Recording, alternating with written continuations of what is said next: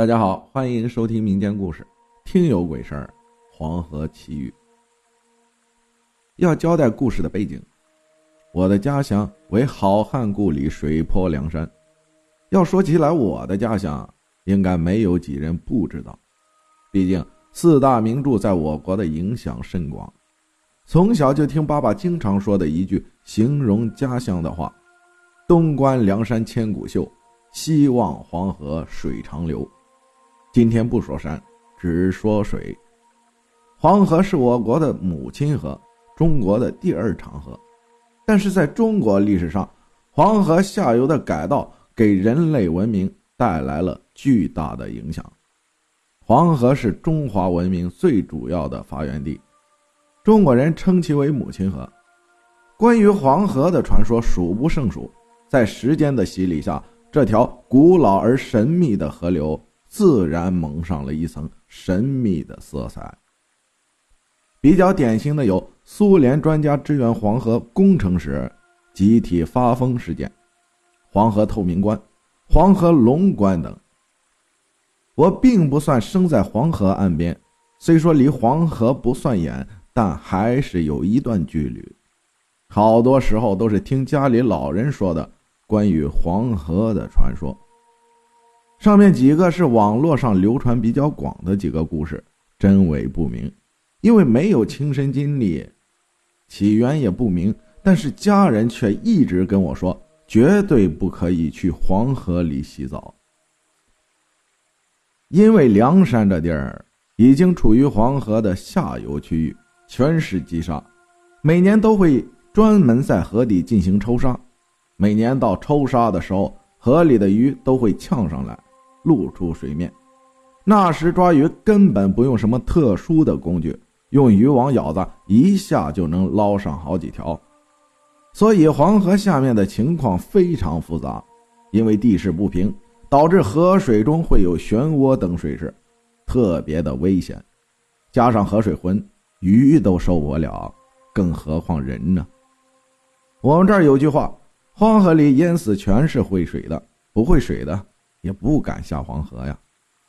每年夏天，黄河都会有出事的，有年龄大的，有年龄小的，反正是特别的危险。一到夏天，家里就嘱咐一定不要去黄河里洗澡。今天这个故事呢，是我好哥们发小亲身经历的。按说应该保证故事的真实性，只能说应该，万事皆有可能。毕竟不是亲眼所见，因为喜欢足球，高中时期就组建了一支球队，几个关系挺好的朋友一起踢球，关系特别好。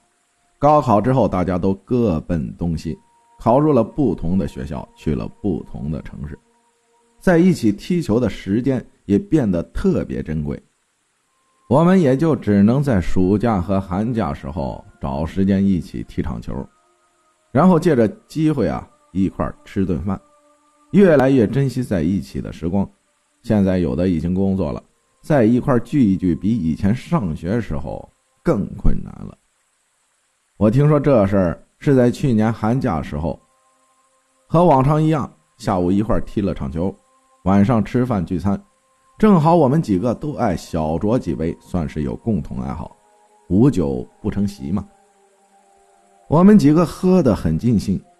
在杯盏交错中，天南海北的聊着，酒过三巡，菜过五味，都有了酒意，也不知道怎么突然之间就变成了这种比较猎奇的话题，都说了自己的见解和所闻，反正大家都喝的差不多了，谁也不会特别在意具体说什么，都是随便听一耳朵。其中我印象比较深的就是小郭说的一件事他说他的一个发小在暑假的时候开车遇鬼了，车都翻了，边说边笑。我们也就是这样听着，谁也不会质疑故事真实与否，反正当时就在那儿听着。小郭是一个特别能逗的人，所以他讲什么都跟讲笑话似的。故事也在比较轻松的气氛下讲完了，吃过饭就去酒店住下了。一夜无话。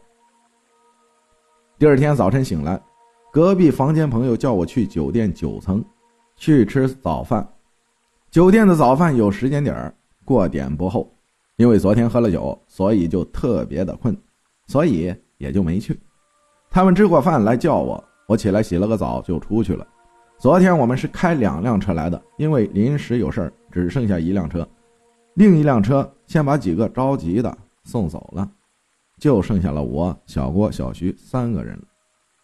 我们在想办法的时候，看看谁的车有空给送一下。这时小郭刚好接一个电话，找他打牌的。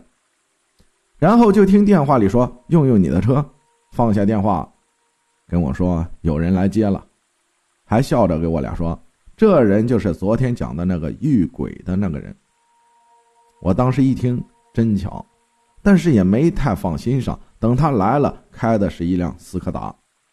这里要交代一句：原来出事的时候是一辆现代，出事之后就把车换了，换的就是现在的斯柯达。这位全且叫小山吧，家里条件很好，所以年龄和我们大小差不多，就有说换车就换车的条件。因为我们几个都没吃早饭，所以等他来了，我们四个又一块吃了个早饭，然后就是回家的路。在车上坐着闲聊，我还真突然来了兴趣，想知道小郭讲的是否真实或者出入多少，毕竟当事人。我和小山不熟，这事儿也不好直接问。小郭就像读懂我的心思一样，嬉皮笑脸的问小山：“你又遇到鬼了没有？”小山也笑着说：“你这小子不盼着我好啊。”然后就打开了话匣子，说那时候是去年的夏天。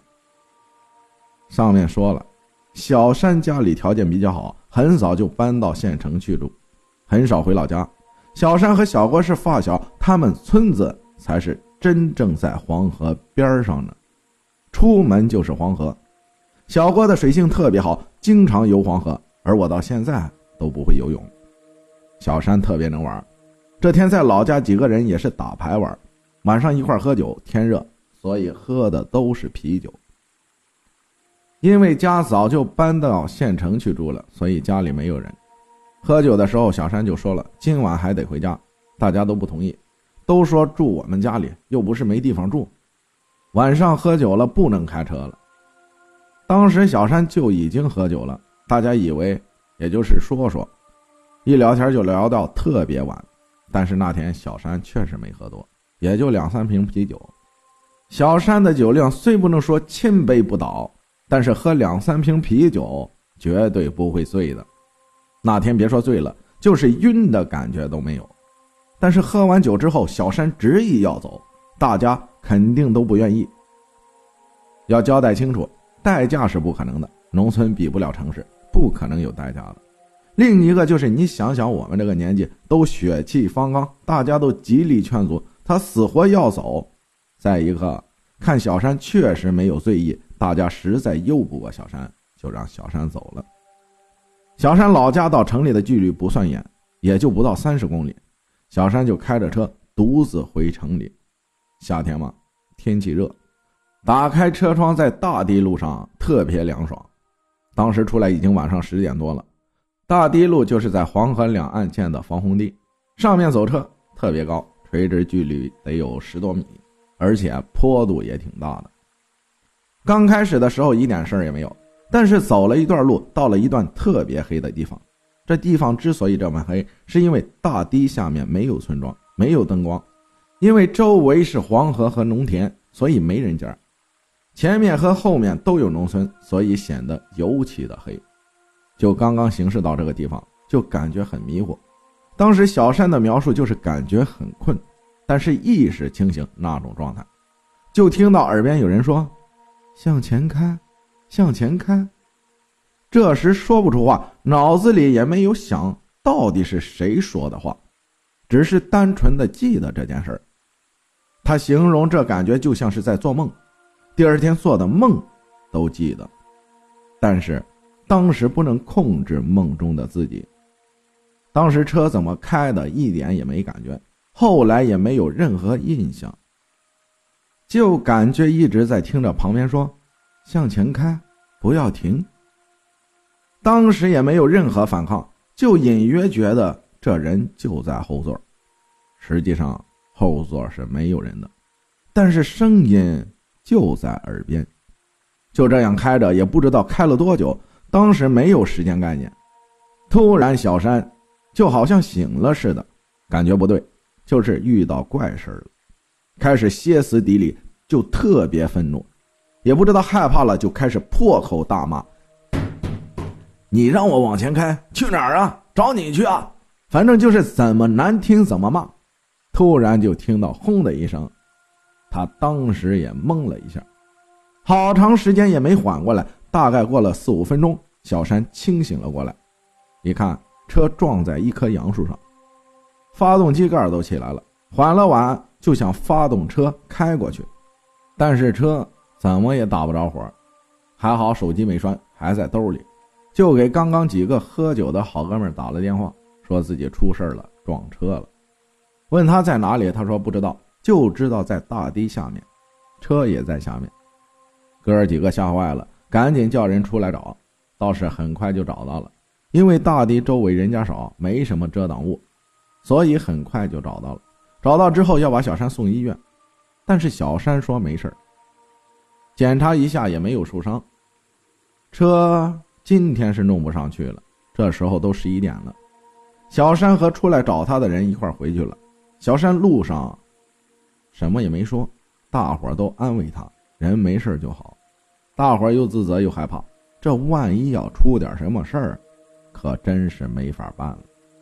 第二天去拖车时，小山跟着去了。走到地方一看，深深的倒吸了一口凉气。因为就在撞车的那棵树后面，仅仅五六米，就到了黄河边上。可想而知，一旦车掉入黄河，那必定是车毁人亡。想想都后怕。冥冥之中，一切都是注定。故事就这么结束了。小山之后就把车换了，之后也相安无事，一切顺利。感谢探探分享的故事。奉劝大家一句：喝酒不开车，开车不喝酒。感谢大家的收听，我是阿浩，咱们下期再见。